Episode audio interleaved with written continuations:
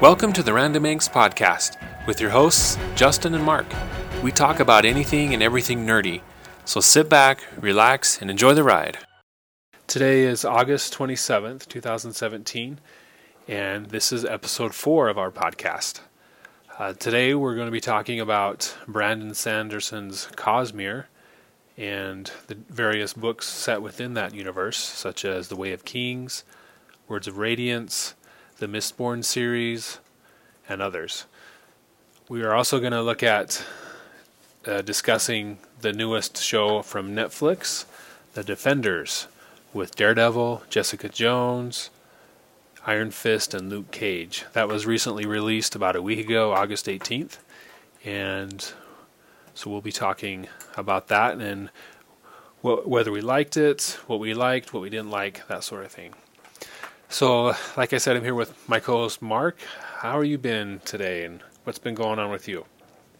Hey, I'm doing good. Just enjoying life, uh, enjoying a good weekend off from work. Um, pretty much same old for me. Uh, just rewatching some old movies and uh, you know getting caught up and ready for you know this next season's TV shows to start and you know different things. So I'm been exciting.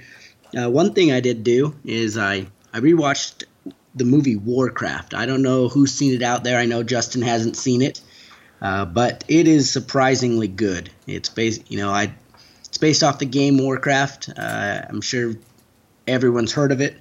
It's based off the you know Warcraft one that came out early 90s, I suppose, somewhere around there. Uh, it's a great movie. Uh, it was really underrated. Um, one of the main characters is played by um, the Vikings main character. I wish I knew his name offhand. I don't, but it's just a great movie. It's surprisingly good. I would suggest everyone just take a look at it. I know it's you know kind of has a bad bad rap, but it is it is uh, really good. Uh, it did horrible in the United States. It did great overseas, though. Um, it it was amazing. I, I, I don't know. I mean, Justin, you haven't seen it yet, but you've, you've expressed interest to see it. What what do you think? Yeah. I, mean, I think when I saw the preview, it was interesting. I just didn't know much about the backstory because I haven't played the games. I'm a, like you said, I'm aware of them and have talked to people who played them religiously but I never knew the story that much, and I don't think the trailer really hyped me up for it. I think the trailer could have been a little bit better, um, but I thought it looked visually stunning, and the the creatures were very intriguing, and I, I have an interest to see it. Like I I want to see it on video at some point. Um, but I did not make it to the theater. I think it came, it came out in the summer of last year, and just summers, you know, there's a lot of movies that come out, and you kind of have to pick the best ones. And that wasn't on my list, but uh, we've talked about it before in the past, Mark. I know that it's based somewhat on the game, or I know the characters are from the game, the names and their situations, but how much of the movie is is based on the games? It's hard to say. So this is the first one. and this first one came out really before I got into the get it got into the into the series of get of the games. I didn't really get into it until Warcraft 2. The first one was really uh, 16-bit graphics. I mean, it was you know like one of those cool games that came out right after we moved away from Do- you know DOS systems.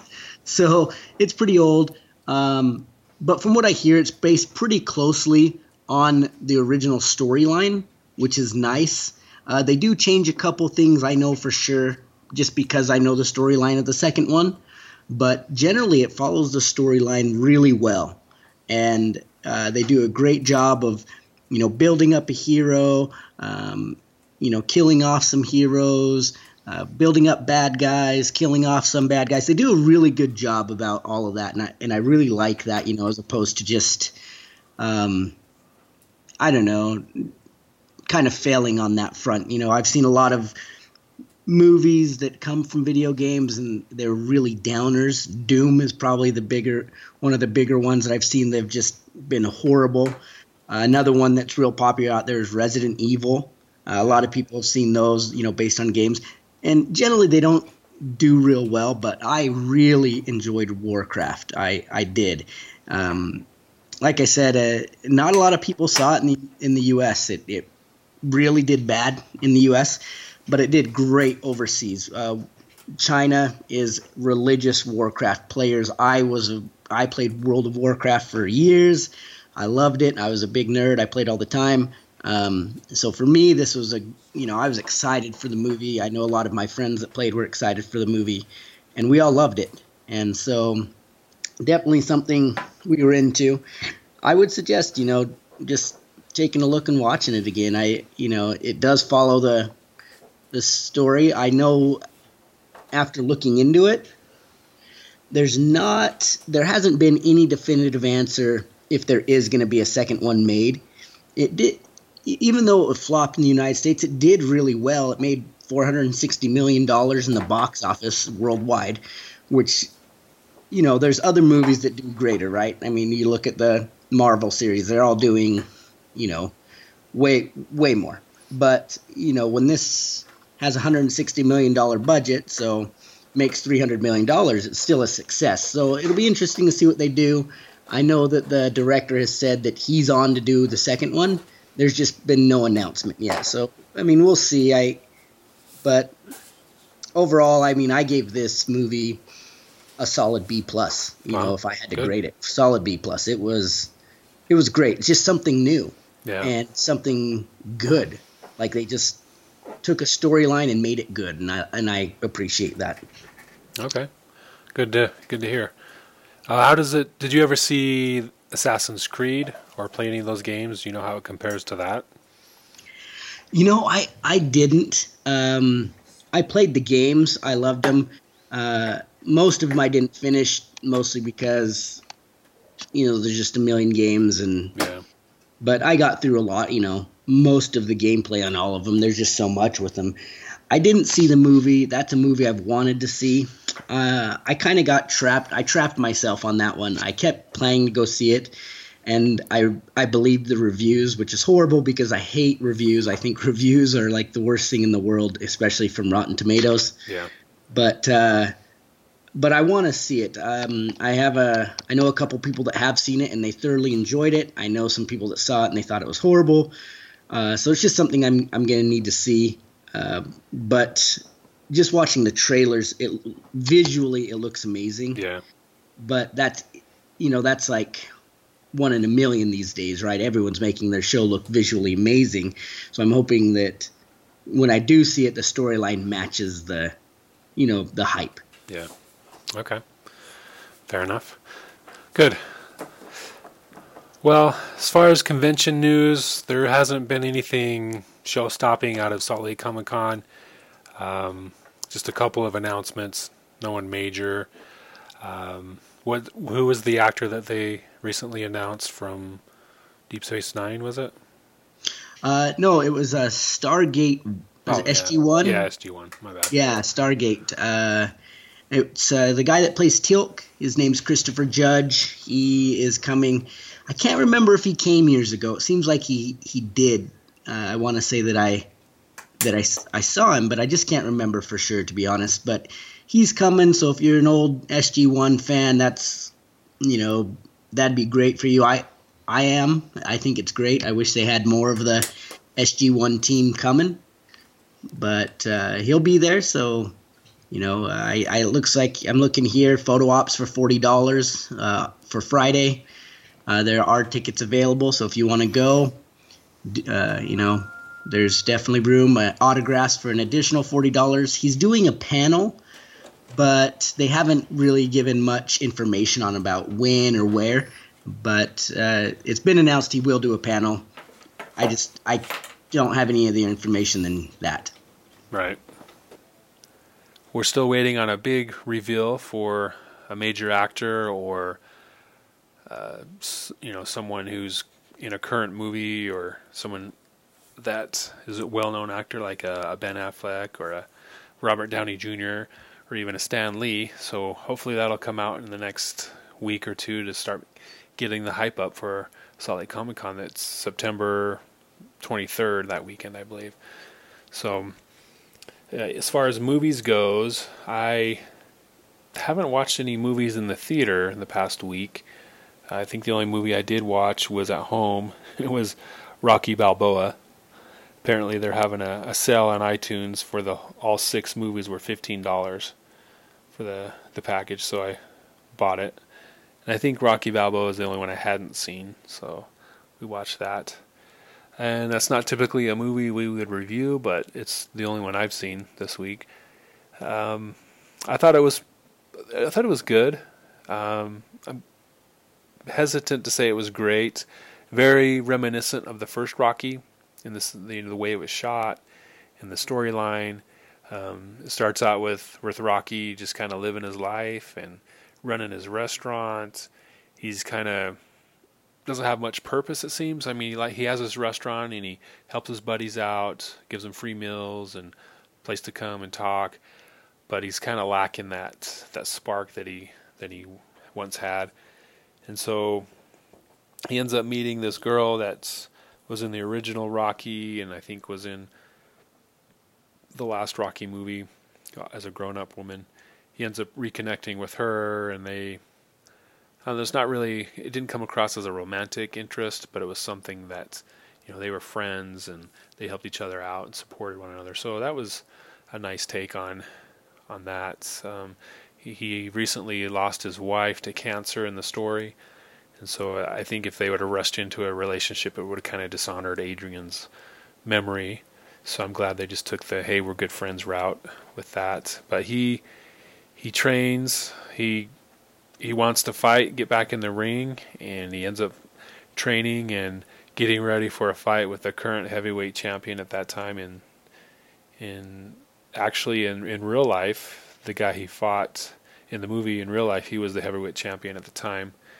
And so it was pretty realistic fight. I guess I read something on IMDb afterwards that they really didn't pull any punches. They weren't, you know, 100% fighting, but they were contacting, you know, hitting for real, and um, you know, really trying to make it as realistic as possible. So, I think it came through in the movie. It was it was a good movie to to watch. Uh, it kind of reminded me of the Conor McGregor Floyd Mayweather fight in the sense that you know Floyd's 40 years old and he's retired and he comes back out to fight this new trash talking young guy. Um, and however, Rocky's like, I don't know, 60 in the movie. a little different, but you know, he, he trains, he fights, he holds his own. I don't want to spoil the ending for you, but it's a satisfying conclusion to the movie. And, um, I, there was also a side story of him and his son. His son's living in his shadow and has to live up to the family name and he's working in the business world and everyone's like, "Oh, you're Rocky's son. Can I can I meet your dad?" and and all that sort of thing and he's getting tired of it. So he confronts his dad and they have a a heart to heart and ends up being you know pretty a good turnout for for them eh, throughout towards the end of the movie. So I thought overall it was a great great story, good character development. The only unbelievable part was Rocky coming back to fight again but I mean, who doesn't want to see Rocky fight again? So you kind of have to suspend that belief. But overall, I give it a, a B plus. A great movie, good acting. I mean, Sylvester Stallone as Rocky. It's hard to say and equate that to good acting, but it's it was believable and I enjoyed watching it. So I gave it a B plus on that. you, know, uh, I saw the movie mostly because I'm a fan the only movie I hated worse than that one was Rocky Five. I mean, I I liked Creed. Creed's the newest one that just yeah, came out. Creed was good. Uh, I liked it. Rocky Balboa, I almost felt like that they put out because he just wanted to make another movie. Sylvester Stallone just wanted to make another movie, and it felt like a forced for me, it felt like it was a forced um, storyline.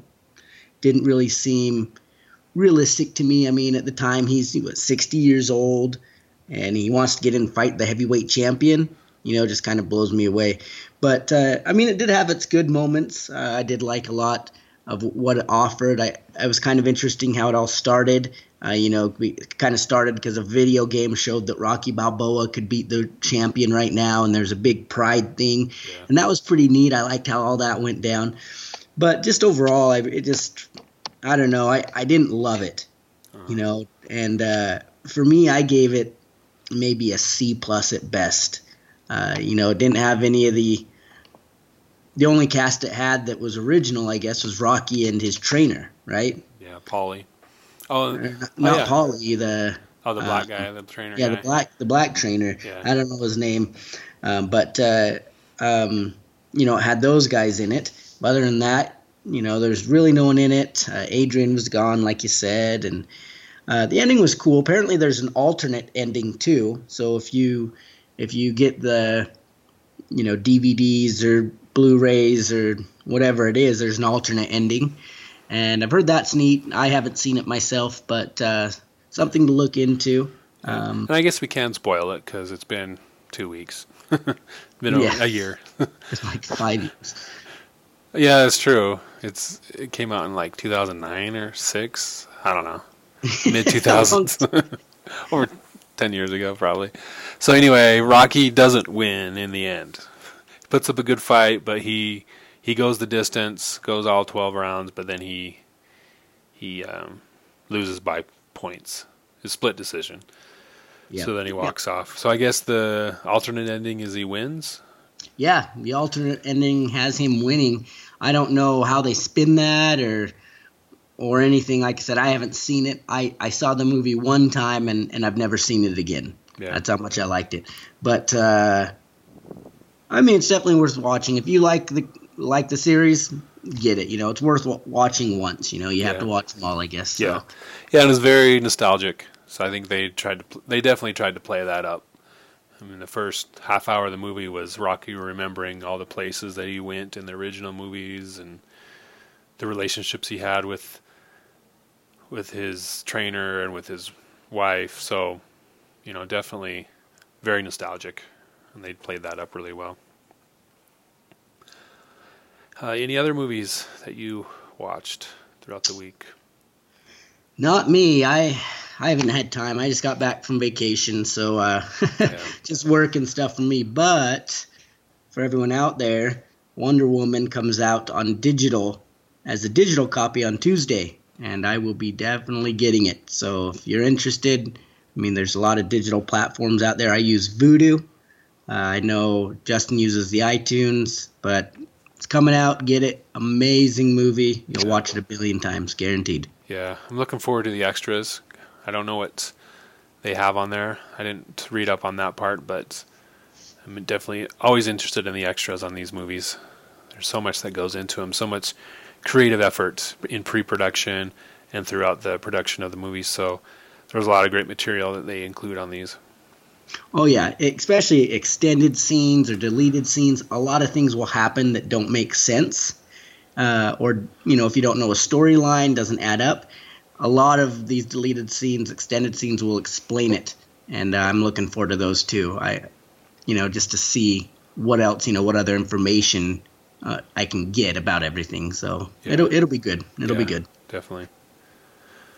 All right. Um, moving on.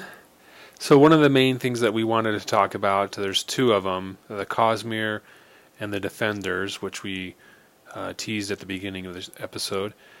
But we want to move into the Cosmere uh, and just kind of talk about, you know, what it is, uh, who's behind it all, what stories are out there in the Cosmere, and you know, just that sort of thing. I think those that read fantasy books, like um, Robert Jordan's Wheel of Time series, or perhaps even George R. R. Martin's Song of Ice and Fire series, and you know these big epic sprawling fantasies. Fantasies. I think they know who Brandon Sanderson is, but I would say the majority of people who who watch Game of Thrones probably don't know who Brandon Sanderson is, and just the general public, the GP doesn't know.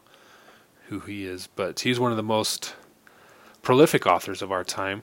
He writes at least a book a year, sometimes two or even three, and they're not all really large books. Usually there's like a large book that's a thousand pages or so, and then there'll be a couple of smaller books, three, four hundred pages, and then perhaps a short story of, you know, 50, 60, 80 pages.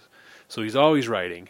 I mean, if you follow him on Twitter or Facebook, he's he's traveling. He'll he'll fly to Israel, and on the flight over, he'll he'll write a short story. You know, that's how fast he is, and the stories are good.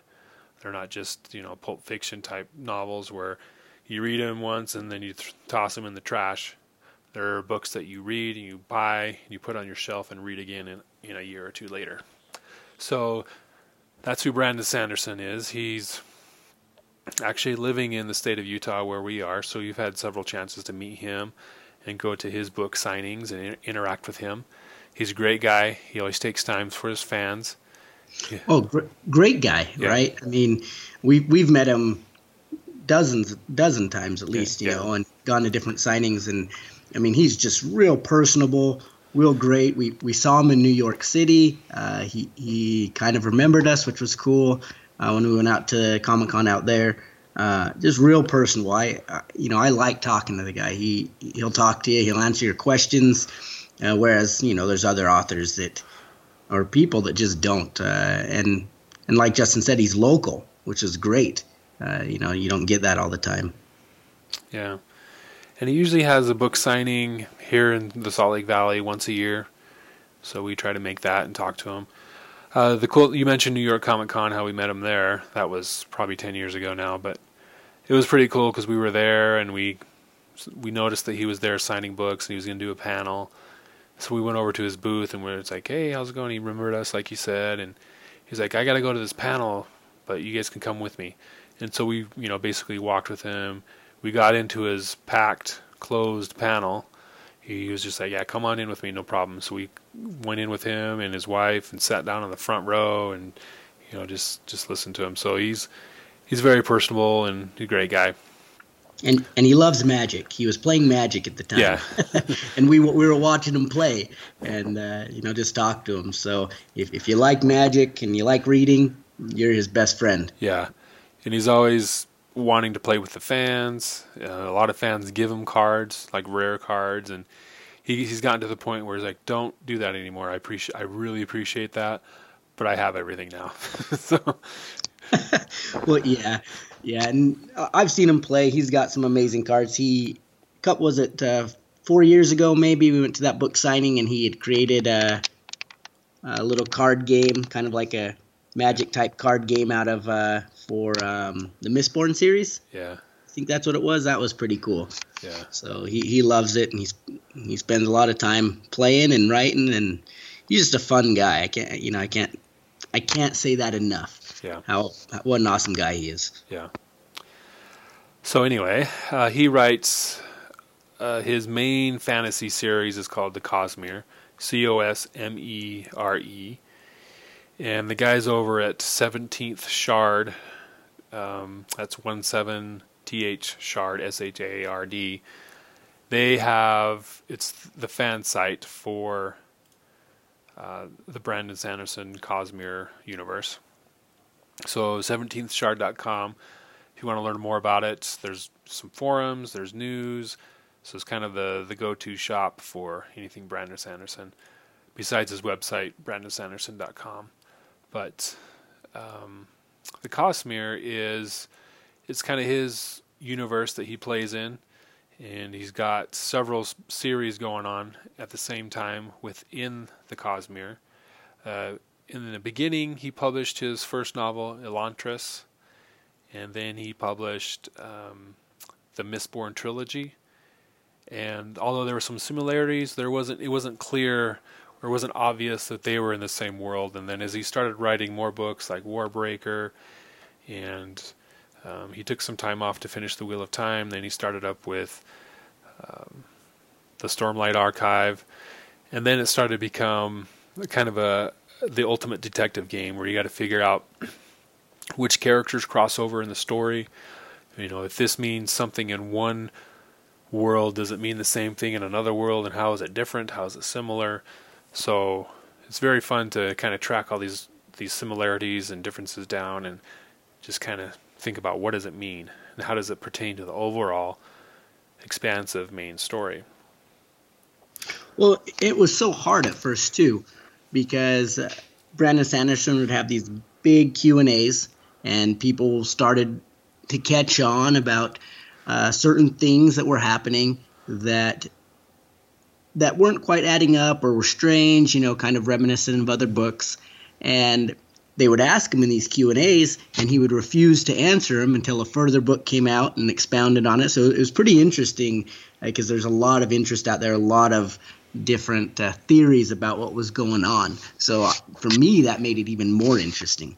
Yeah.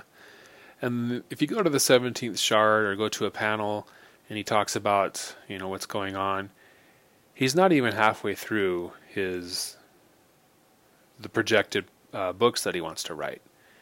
And so there's as much as information that is that's out there, there's so much more coming.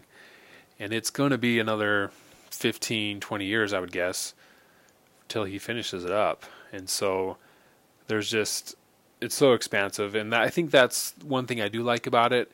It's so deep. Character development's awesome. The world building is exceptional, top notch. There's a magic system that's logical. It doesn't, you know, just rely on, oh, I, I waved my staff and f- healed you. You know, there's consequences to the magical actions that take place and there's a reason why it works this way and doesn't work that way. So it's very logical and thought out, and uh, just everything about it is is, is impressive. Um, if you go to the 17thshard.com website and look up their their wiki, it talks about the Cosmere and what it is. It kind of breaks it down because it's pretty pretty intense and in depth. Like I said. Um, so I'll just read a couple things about what is the, the Cosmere. It says on coppermind.net, which is their wiki, the structure and physics of the Cosmere are the same as our own, but the main story of the Cosmere occur, occurs in a compact dwarf gal- galaxy, meaning it has many fewer stars and systems than our galaxy. Time flows the same in the Cosmere. There are ten primary planets in the Cosmere, sometimes called shard worlds, and there's a magic system that, like I mentioned before, he talks about that. Uh, the physical universe of the Cosmere only tells one part of the story. In fact, there are three realms of existence the physical realm, the cognitive realm, and the spirit- spiritual realm that all coexist simultaneously, and everything has aspects in each of these realms. So it's pretty well thought out, very detailed, very interconnected and complex. I've read the books probably at least three times, and I'm still figuring things out as I go along each time and read it. Go to the you know the forums and read some more stuff. Every time a new book comes out, you, I gotta you know refresh my memory and I learn something again. So um, it's it's something that I enjoy doing over time, and I like the fact that you have to be patient, that you have to you know take years to finish the story. That's something that's very appealing to me. You know, I, I do enjoy a movie that's two hours. You're you know two hours and you're done, but I also enjoy these long drawn out stories just as much, if not more. Oh yeah, definitely. Uh, one of my favorite things, like you, that's been about this book, this series, is that it started out pretty simple, right? You read this book, it's a standalone book, it ends. Great story. You read another one, same thing. And then everything starts connecting a little bit more and a little bit more. And it gets to the point there's so much story that you just can't do it just by, you know, reading a book one time. You have to read them again.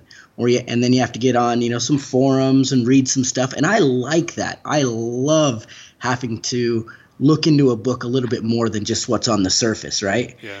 And uh, and I've really enjoyed it. And probably the second thing that I, I really enjoy is is the different types of magics, right?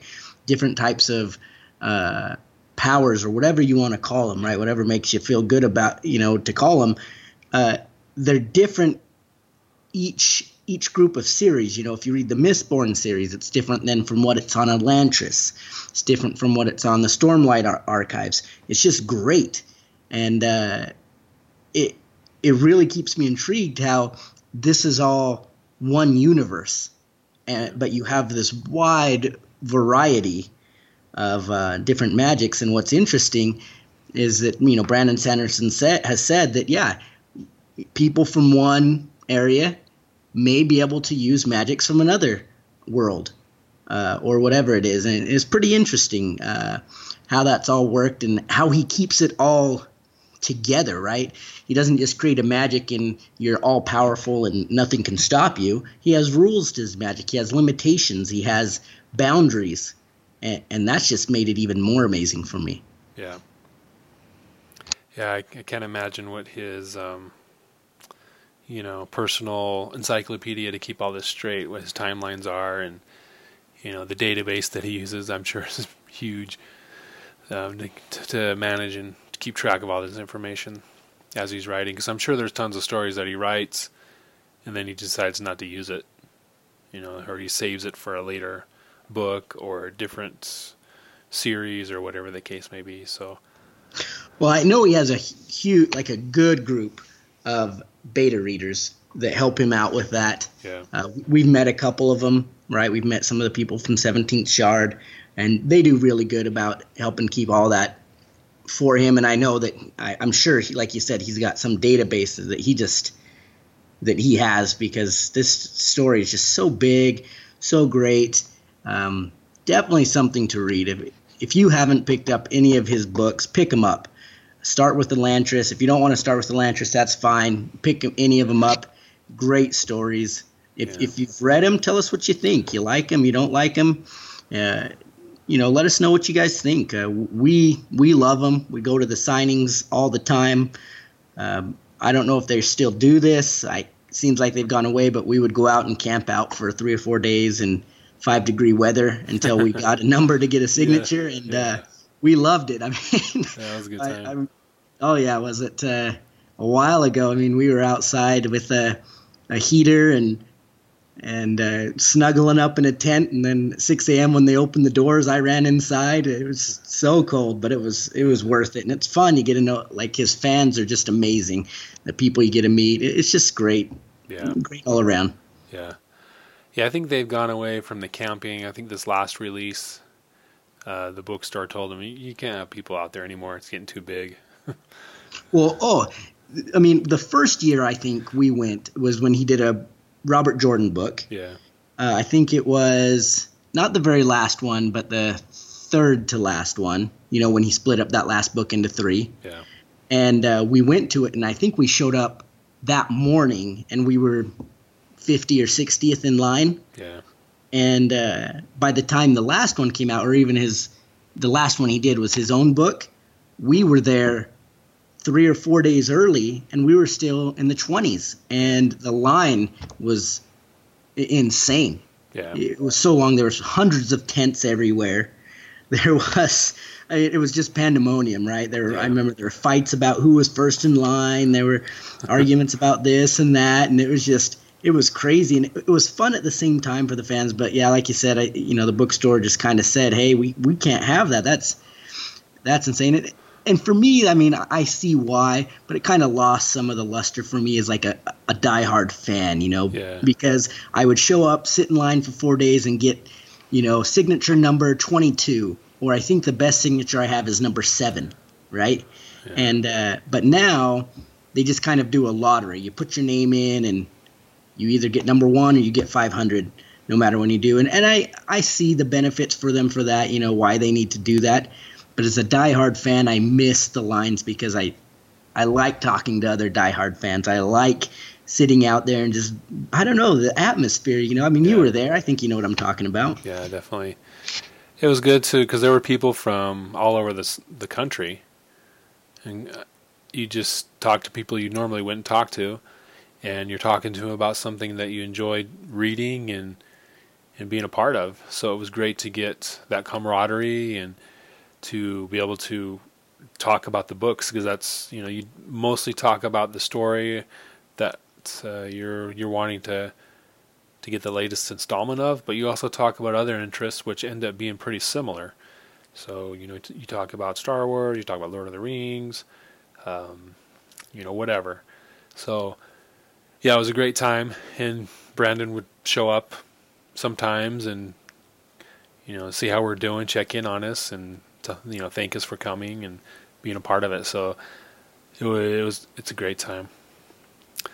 Uh, one thing that I wanted to read, it's on his Facebook page, Brandon Sanderson's page. He does a frequently asked questions Friday uh, post every Friday where fans can send in questions and he'll pick a few or a couple or one and just answer it. And the one that he did last Friday, August 25th, was I think it was an older one because he was at I think Gen Con this last weekend, so he didn't really have time to, to read through and pick one. So he posted an old question from a while ago. And the question is How did you come up with the Stormlight Archives gem magic slash technology? And I won't read the whole thing, but I'll read a couple sentences off it. Uh, he says, One of the things to keep in mind is that I developed this book before Mistborn was published. I do wonder if sometimes people are going to say, oh, he did metals before and now he's doing crystals. But the thoughts arose quite independently in my head. You may know that there's a unifying theory of magic for all of my worlds, a behind the scenes rationale. Like a lot of people believe there's a unifying theory of physics, I have a unifying theory of magic that I try to work within in order to build my worlds. As an armchair scientist, believing in a unifying theory helps me. I'm always looking for interesting ways that magic can be transferred and interesting ways that people become can become users of magic. I don't want to just fall into expected methodologies. If you look at a lot of fantasy, and this is what I did in Mistborn, so it's certainly not bad, or if it is, I'm part of the problem. A lot of magic is just something you're born with. You're born with this special power that is either genetic or placed upon you by fate, or something like that. In my books, I want interesting and different ways of doing that. That's why in Warbreaker, the magic is simply the ability to accumulate life force from other people, and anyone who does that becomes a practitioner of magic. In The Way of Kings, I was looking for some sort of reservoir. Essentially, I wanted magical batteries because I wanted to take this series toward developing a magical technology. So that's when he gets into the, the crystals and how they store power that uh, people can use to do amazing things. So that's kind of his his perspective on magic. Uh, we talked a little bit earlier about how it's logical, and there is there is this um, kind of scientific approach to it, which I appreciate, and it enhances the story. It builds character, and um, is is interesting to read. Well, even even in the Mistborn series, I mean, it started out like kind of what he was saying, people born with it. Yeah. But in the later books, right, he's kind of changed how that all works. Yeah. Like you don't necessarily have to be born with it anymore. I mean, it, it's just interesting, you know, like what you were saying, you know, what you're reading. I mean, even he, I mean, he talks about um, magic as laws, right? And he says, you know, the first law of magics an author's ability to solve conflict with magic is directly proportional to how well the reader understands said magic. Yeah. And uh, it's been interesting because he explains it so well. Like, you know how it works. And uh, you know its limitation. It's just, I mean, the guy's a genius. There's, yeah. there's nothing else to be said. He's a genius, and he's created this world that, you know, I want to somehow go be part of, right? Yeah. I think we'll have a, a chance to do that more in depth. Um, was it at the one of the book signings that he was talking about how he's going to go multimedia that they're you know looking at distributing a distributor for movies producers for movies that they're looking at video game series yeah uh, I, I, don't remember how long ago. It seems like it was the last one we went to a couple years ago. Uh, he did talk about that they found, uh, you know, uh, something for the movies and a video game for the Mistborn series. And that's the last time I really heard anything else about it, right? I, I was expecting to hear more about it between now and then, and maybe there has been announcements, that we've missed or haven't heard.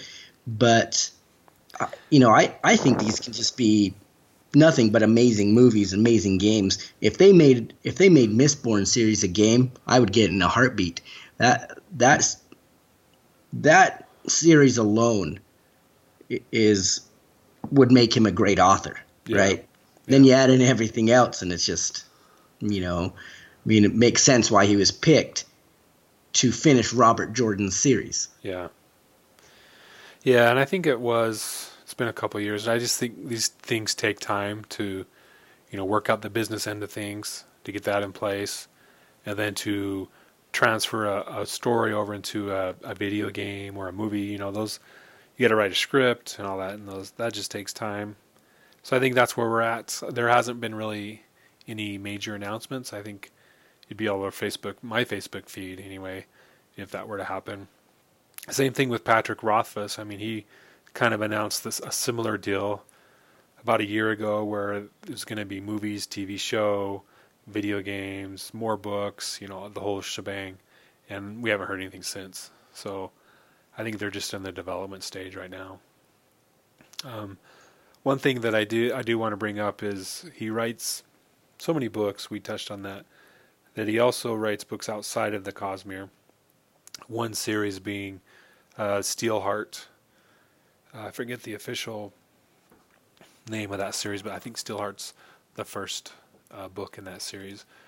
And there's three books and a short story and he has at the last signing he he said that he writes those stories as he would write a movie in his mind. So he plans them out and structures them so that they are um, cinematic in nature that they can easily translate over to uh, a movie or a, a, TV show, I guess. So that's something that I've always appreciated. So uh, let's see what that series is called.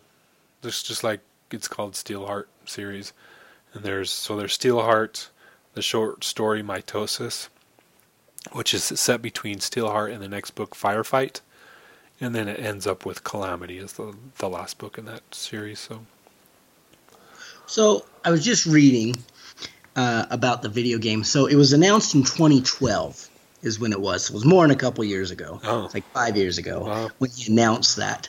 And it was by a group called The Orbit, I think is what it said. Uh, and apparently they were supposed to come out in 2013. They announced it would be released on Xbox 360. Uh, but it never happened. And this is a, a, a post, so I don't know how you know official it is. It comes comes off the 17th shard, right? And uh, it looks like um, somebody made named Page Runner posted. Brandon just talked about it on Twitter, the, the game, and he said it's moving slowly and it might still happen. Uh, and then um, someone else posted uh, named Chaos says it's the Lord Ruler of the Forums, the 17th and 17th Shard webmaster He says two months ago, ago, Brandon said status of the game is not looking good. Sorry.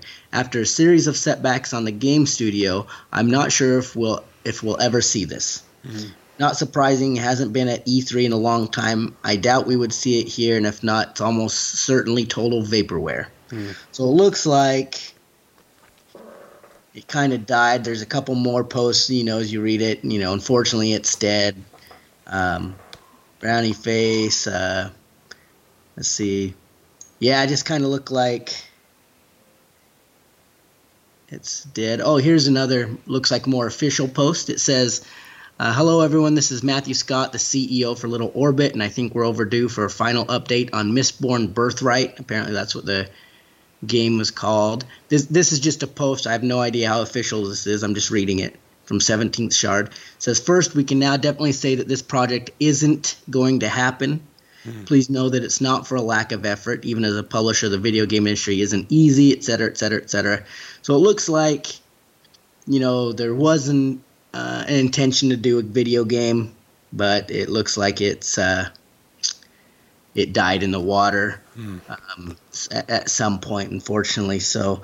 Uh, I don't know how official this is, like I said, but you know, something to keep in mind. Does look like that might have died in the water, which is unfortunate because I would have played that game in a heartbeat.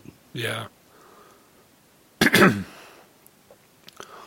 well, yeah, that is unfortunate, but it has such great potential that I'm sure they'll look at it again at some point. Oh, I, am sure. I mean, you, you can make a video game. I, I, it might be hard too, right? There's a millions of video games out there, and I'm sure that's a tough, tough industry. I can only imagine, right? And yeah. in order to make a video game successful, it has to be done right. Yeah. So, you know, maybe in the end, it, it's better off not coming out at this point. Yeah. Well, um, so the the two major books in the Cosmere that are the most recent, I guess I would say, are from the Stormlight Archive.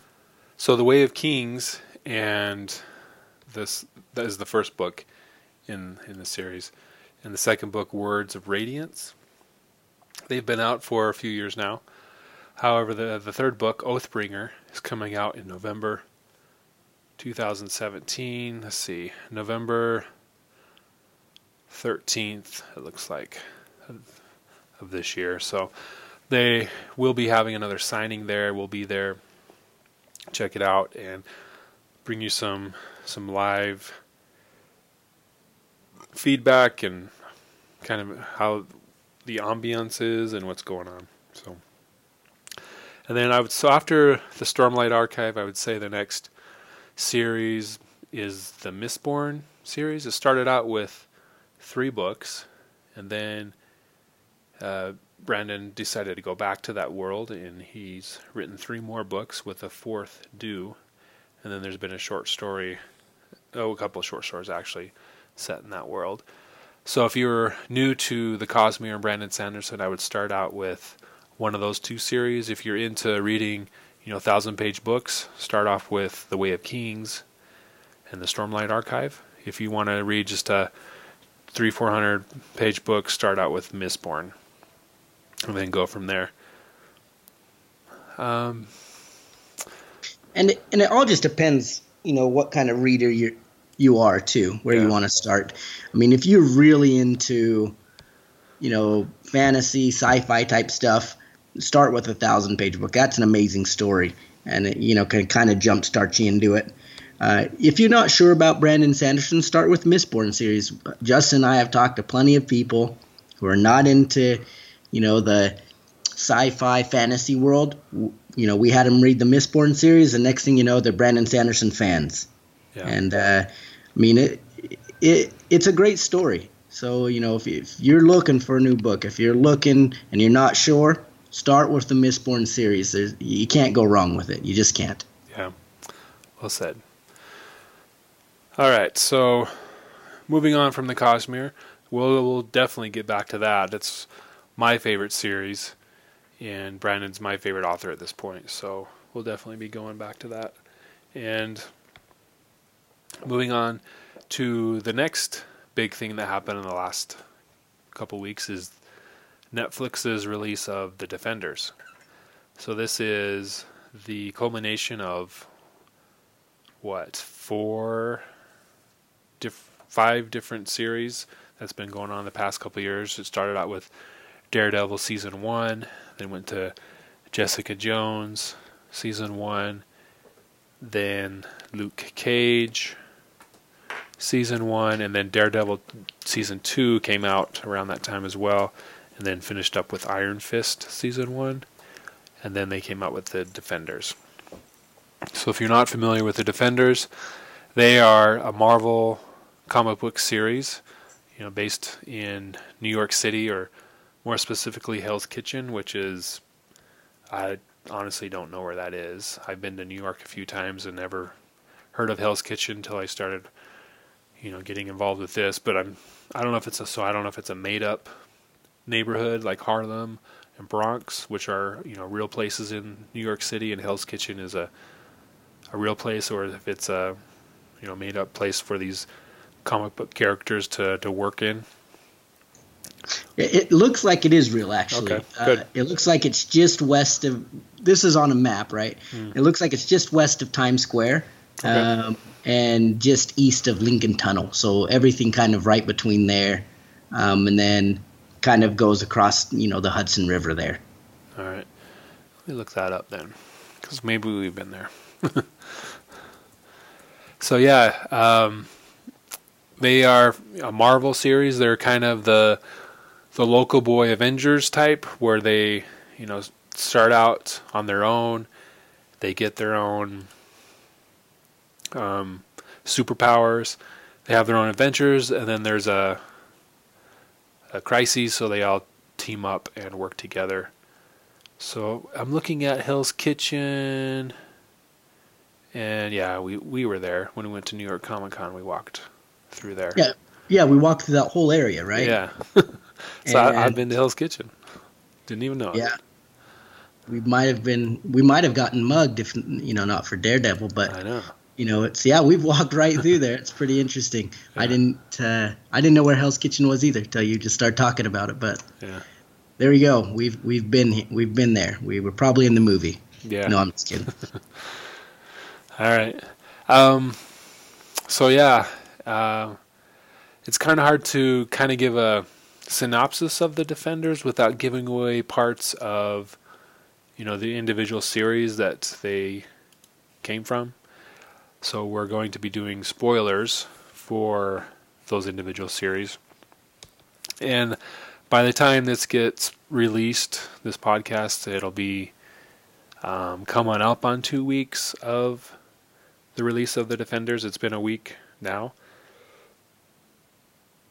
So if you're listening to this to this around, you know, September 1st, it hasn't been the full two weeks for the spoiler policy, but we'll be spoiling it anyway because it was awesome. We can't talk about this series unless we talk about the ending as well. So yes. So to, if you're gonna watch the series, you haven't finished it yet. Anything? Now's the time to say adios. Come listen to the rest later. But uh, yeah, we will be spoiling what happened in this amazing, amazing new show. yeah, I mean, I, I watched it in 24 hours, yeah, right? Yep. So that's how good it is. Yep. Yeah. I wasted a Saturday, a Friday, and a Friday afternoon and a Saturday watching this. So, um, I wouldn't say wasted because it was a good show. I think there was eight shows in the series. Yep. Yeah. There's eight eight episodes, eh, about an hour long. Yeah. So not too long, but good enough to get your your fill. So these guys come together because there's a threat, and this threat is the hand. And the hand was exposed and kind of expounded upon in the earlier series. They're involved in everything, you know. All the they're kind of like the mafia. They're they have their hands in everything, and they run the, you know businesses, big corporations behind the scenes, cause all these problems throughout the world for their own gain. And there's five of them, so that's why they're called the Hand, five fingers. And they all work together. They work against each other. They try to plot against each other, but ultimately they have built this empire and are trying to continue to do so. One of the storylines in this series was that the defenders um, have stumbled upon them in their previous standalone series, but they they come together. I think it's the second episode, and they kind of start to realize they're all um, after the same thing, and so they re- reluctantly at first join up together to fight, and then towards you know the last couple episodes they start to bond and they start to look out for each other, and want to succeed as a unit instead of just hey these guys are going to help me reach my goal so i'm going to work with them. They you know through the the adversarial times they are able to come together and have success. The so the hand it's revealed in the in iron fist right before this series uh, the defenders that the the hand came from Kung Lun, which is where Iron Fist was trained and became the Iron Fist. The Iron Fist is a kind of a guardian and is responsible for protecting this uh, monk-like city, and he he leaves the city to pursue his own interests in Iron Fist, and then at the end of Iron Fist, he goes back because he needs to, you know, um, atone for his disobedience. But he goes back and finds the city destroyed, and that's how this that series ends. So I, I mean, I never watched Iron Fist. It's kind of a, you know, downer on me. I, after watching Defenders, I realized I should have watched it first. But uh, is Kung Kunlun is that like their heavenly city or is it like a capital? What is Kunlun? Is yeah, that it's they never really showed it in its glory. They always referred to it just in exposition throughout this the show, and it's basically so. Um, Danny Rand was with on a plane with his mom and dad, and the hand set it up so the plane would crash. Plane crashes. Danny Rand survives. The monks of Kung Lung take him in and train him for years, and then he ends up becoming the Iron Fist. But it's basically kind of like in Doctor Strange, where he goes to that mountaintop monastery and trains and learns how to use the you know the powers that he ends up getting. It's kind of that same scenario where he goes to this isolated area with a bunch of monks. They teach him, they raise him, they train him, and he ends up gaining a, a superpower out of it. okay? So it's like a holy city type thing, Yeah, right? yeah. Okay. Uh, the thing with Kung Lun though is, so these members of the hand, they were part of that, and for some reason, they decided to, they weren't on board with what they were teaching, so they decide to leave these five individuals and go form their own group. I think they kind of got, they were kind of planning on leaving or overthrowing the the monastery, and so they either got kicked out or were forced out and so they they leave and they discover a way to live eternally to become immortal. Well, from what I understand, right, cor- correct me if I'm wrong. So the the monk's whole idea was to use the power for healing, right? yeah. And they wanted to use the the guys that left wanted to use it to stay alive forever as opposed to using it for healing which was kind of an abomination. Yeah. is, that, is that right? Yeah. Okay. Yeah yeah that whole part wasn't addressed in iron fist. It was just in the defenders that that part was talked about. Oh okay okay. My, my fault. No you're fine. Getting off topic here. No you're fine. It's just in iron fist they didn't really kung lung was mentioned. You know he's a, he he would always say yeah i was trained there. I became the iron fist there. And it kind of showed how he got the iron fist. He had to slay a dragon. And but it was very minimal in what they showed us about kunlun and then he comes back to new york the beginning of the defenders and they start their quest on trying to figure out who the hand is and how they can defeat him so yeah, the, they come together in the second or third episode. They go to this. Danny Rand confronts the the members of the Hand in their big office building that they've built over the. I think it was in Daredevil season two. They were building that office building, and then he goes up to the boardroom. They're all meeting there, and he says, "Hey, you guys killed my parents. Um, you guys are criminals. I'm not going to take this anymore." And so uh, the leader of the hand, um, Sigourney Weaver's character, uh, Alexandra, is that her name? I believe so um, let me look i just know sigourney weaver right Yeah. because i watched the alien series Yeah. but uh, I, I can't remember quite remember her name but i think you're right Yeah. So then Alexandra walks in with her her ninjas, and they all start fighting uh, Danny Rand. And just at that time, Luke Cage he was doing his own investigation with some deaths in his neighborhood, and he tracked it down to this same corporation. So he comes walking in just about that same time, and they realize they're both wanting to, you know, defeat these guys. So they team up temporarily, and they start, you know, kicking butt. And then also at the same time, Jessica Jones and um, Matt, what's his last name? Daredevil. uh, Matt Murdock. He come, they show up at the same time, so it's all four of them just going to town on these ninjas and you know, guys with machine guns. this is crazy chaos. It's just amazing. So that's the first time they team up, and they're able to, you know, defeat all these guys and escape. And then Elektra shows up, and she's been reborn with this substance that grants um, eternal, you know, the immortality that they're looking for. So she's been reborn with that substance, and you know, in the Daredevil season two, she was teaming up with Matt and Daredevil.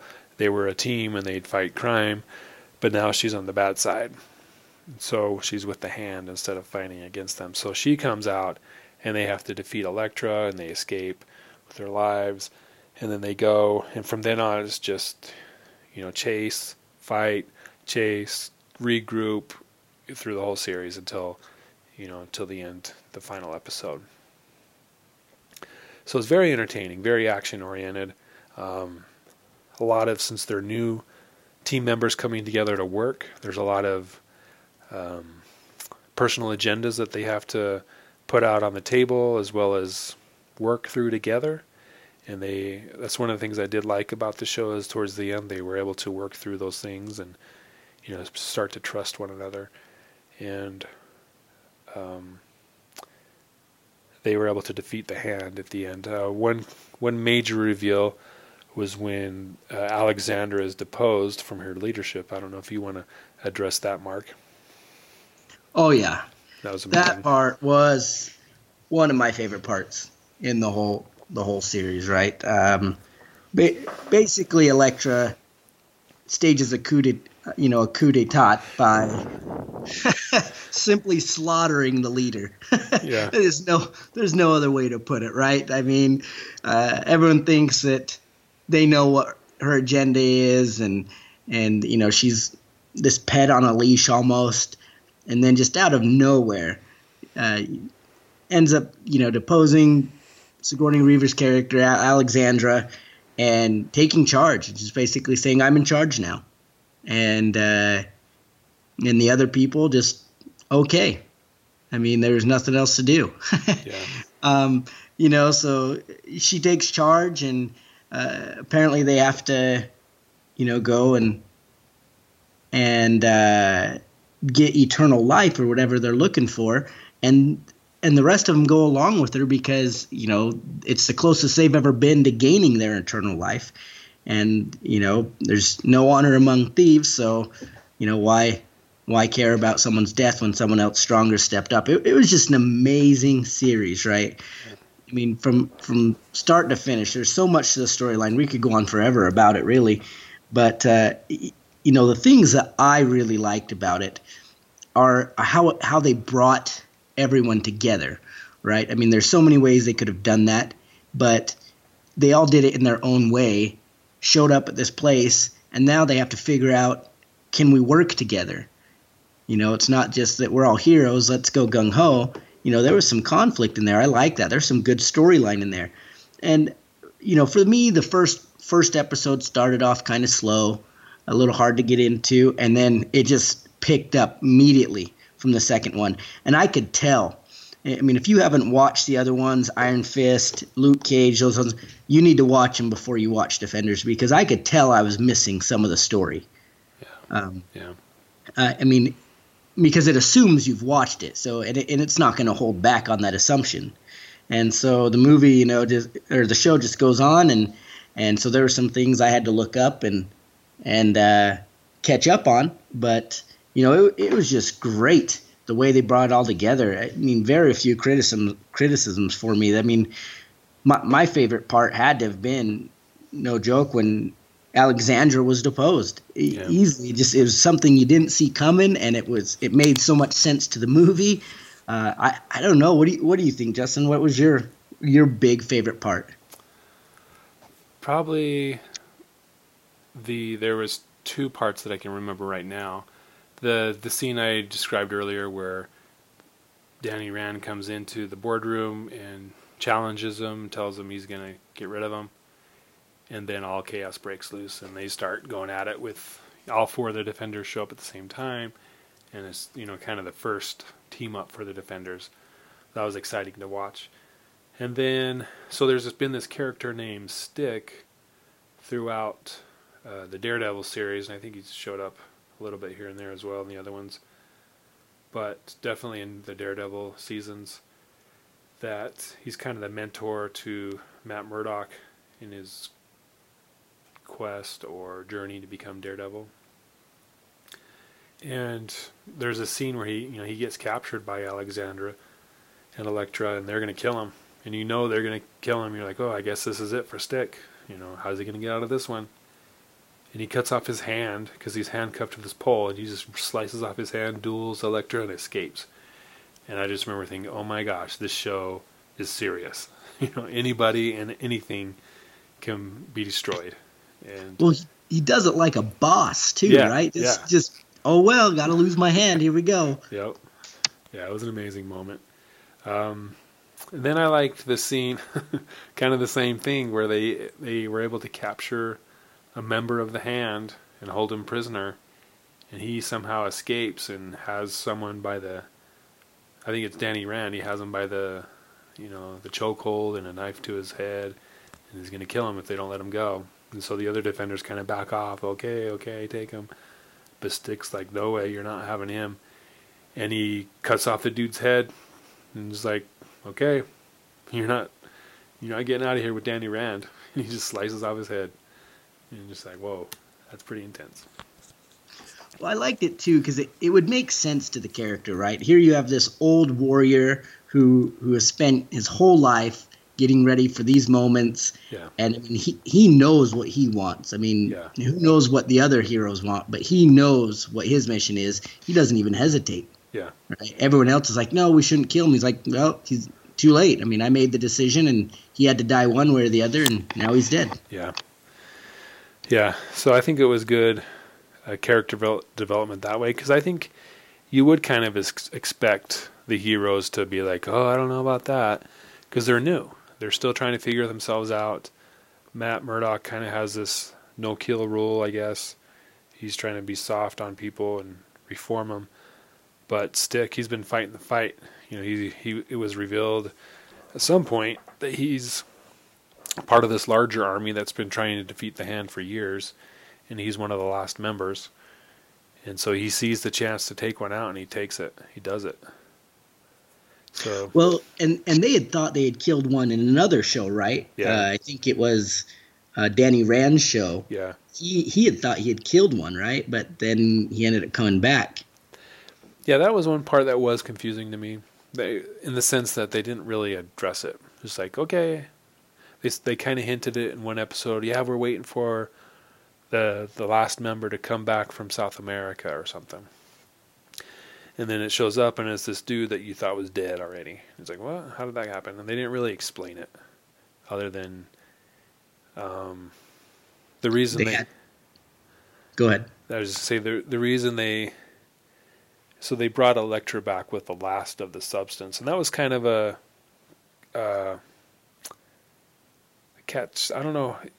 I don't think they really explained it because they used the last of the substance on Elektra in Daredevil season two, and at the beginning of this show.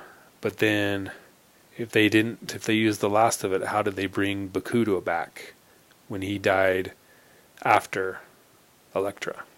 And he was Yeah. brought back to life after Elektra was brought back to life. So that was kind of an inconsistency there. Maybe, maybe it's a timeline issue, right? Yeah. Whereas they didn't necessarily release in chronological order. Yeah. So I, I don't know if, if anyone if you're listening to this and you know, let us know. I mean, if there's something that says, oh yeah, this is how the timeline works.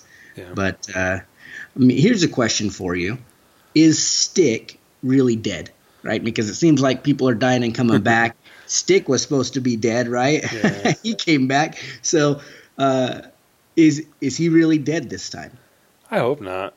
He was a great character. He was, you know, the old grumpy guy that was just badass all around, and he was fun to watch. Um, in this show, he was dead. I mean, he didn't come back at the end, or there wasn't a sign of life in him or anything. So at this point, we're led to believe he's he's truly dead. But I, as a fan, I hope not. I hope he comes back at some point. Yeah, no, that that would be good. And obviously, the I mean, the show ends spectacular ending. Um, if you're listening to this, you're re- you're ready for the spoiler, or you've seen it. Uh, but at the end, you don't really know what happens, right? The building collapses. Matt Murdock, Daredevil, and Elektra are in it, and uh, we we know there's going to be a season two. You know, now what? I, mean, I think one of the biggest questions I have in my head is supposedly Elektra came back without a soul. She's empty, yeah. but through the show we kind of see no, she wasn't empty. She she remembers. Yeah. You know, what's she going to be like? Is there going to be reconciliation? But where does it go from here, right? If the hand's essentially dead, now what? What what's Defenders 2 about? Yeah. Well, Madame Gao, she's kind of she's the only one that wasn't shown being killed. She was kind of in the shadows. She was underneath in the cavern as well with Daredevil and Elektra. And she kind of just fades off into the shadows. So I got the sense that, you know, she somehow found, found a way out. And Elektra and Daredevil were fighting each other, which is kind of the one uh, thing that I didn't really buy into in the whole show. You know, this superhero show was how Daredevil and Elektra, because it kind of set it up where Elektra would hesitate and not kill Matt Murdock. Matt Murdock still cared for Elektra, so there was still kind of this give and take that they liked each other, and then the last 20 minutes of the show is them fighting and trying to kill each other. I think Matt Murdock's trying to just defend himself and bring her back from the darkness that she's in. But in the end, Elektra kind of comes around, but they're still trying to kill each other. And I'm I just didn't really buy into that as much. And so yeah, I understand that. It was kind of weird to me too that she was supposed to have whatever power she's supposed to have, but all that she really seems is a little stronger, yeah. right? So maybe we haven't seen it all yet. Yeah. But uh, I mean, it just kind of seems strange that you know that she's supposed to have all this power, and I just I, I don't see it. Yeah. Right. She's just exceptionally well gifted at sword fighting and martial arts and powerful that in that sense, but there's nothing. I mean, Matt Murdock holds his own against her.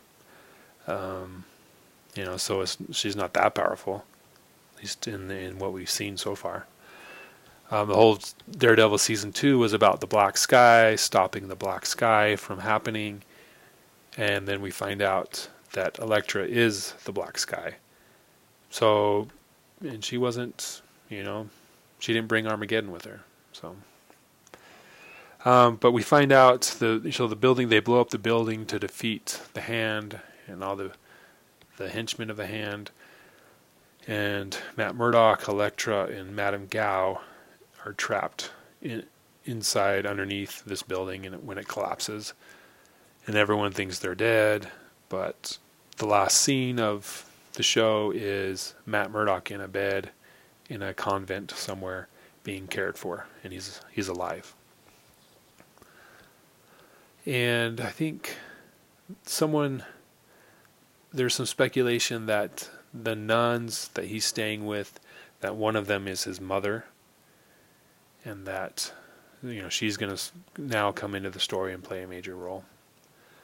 But that is speculation based off a name that was said, which happens to be um, his mother's name. So it's kind of the Martha effect, right? Marvel fans bag on Batman versus Superman and the whole, oh, your mom's name is Martha, mine is too. Hey, we're buddies. They bag on that, but then you got you got this scene where you know someone says, oh, tell so and so he's awake, and all of a sudden, oh, it's his mom because they happen to have the same name, and it's probably true, but um, it's a lot of speculation. Yeah, it'll be interesting to see what happens. I, do you know when Defenders Two is uh, you know slated to release? No, nothing. I just know that Punisher is being filmed right now for a release later this year, hopefully. You know that was probably one of my two disappointments about this is that Punisher is nowhere to be seen. Yeah. You know, I, I was a little bummed about that, I have to admit. Yeah. Yeah, he should have been in there at least as a cameo or a, a plot point. Oh yeah, I think the second thing that disappointed me, and, and this is such a, you know, a little thing, but for me, I like intros to movies. I like good music. I like, you know what I mean. Mm-hmm. I, when I watched Daredevil and they had that intro, you know, had the little prologue and then the intro music, it got me into it. Yeah. You know, I was like, man, this is amazing. I did not like the intro music to the Defenders. I know that's such a little thing, such a nitpicky thing, but for me, it just was it was kind of a turn off a little bit. I, I had to skip the intro because it would turn me off to the show. Hmm. Yeah, I mean, I, I get it. You know, music, that's why they have soundtracks, right? Star Wars, Indiana Jones, Lord of the Rings, their soundtracks were just as important as a, a story, you know, a plot point in the story. You know, added that much depth to the overall story. So, yeah, definitely you got to have a good, at least a good intro to the show to get people intrigued and drawn into the to what's going on on the screen. Um, yeah, so Defenders, check it out. It's on Netflix. Do you have any final thoughts on the Defenders, Mark? Uh, you know, I think everything has been said. Yeah. Such a such a great show.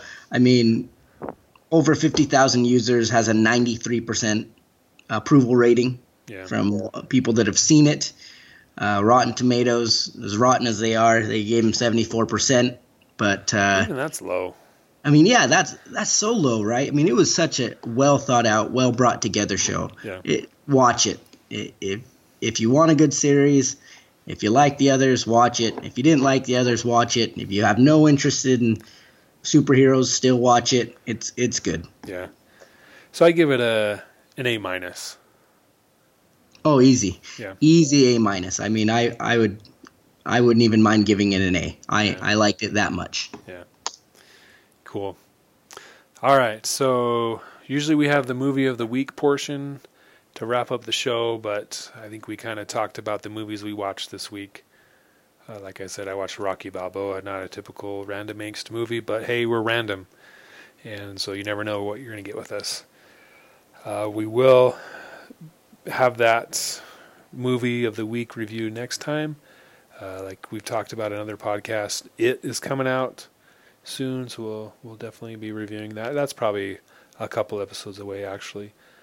But I am thinking about rewatching some movies, um, and we can talk about those at, at the very least, because there's not too many movies in the theater right now, so it'll probably be mostly home video that we're watching this week. Yeah. Next next time too, I'm going to talk about some Dresden Files from uh, from Jim Butcher. That's a great great series. If you haven't picked it up, some exciting news coming out of uh, off their website. We'll talk a little bit about that as well. All right. Well, uh, we're going to wrap this show up. We want to thank you for listening to the Random Angst podcast. This is episode four, and we're hoping many more episodes to come. Uh, if you want to follow us and interact with us outside of the podcast, please feel free to do so.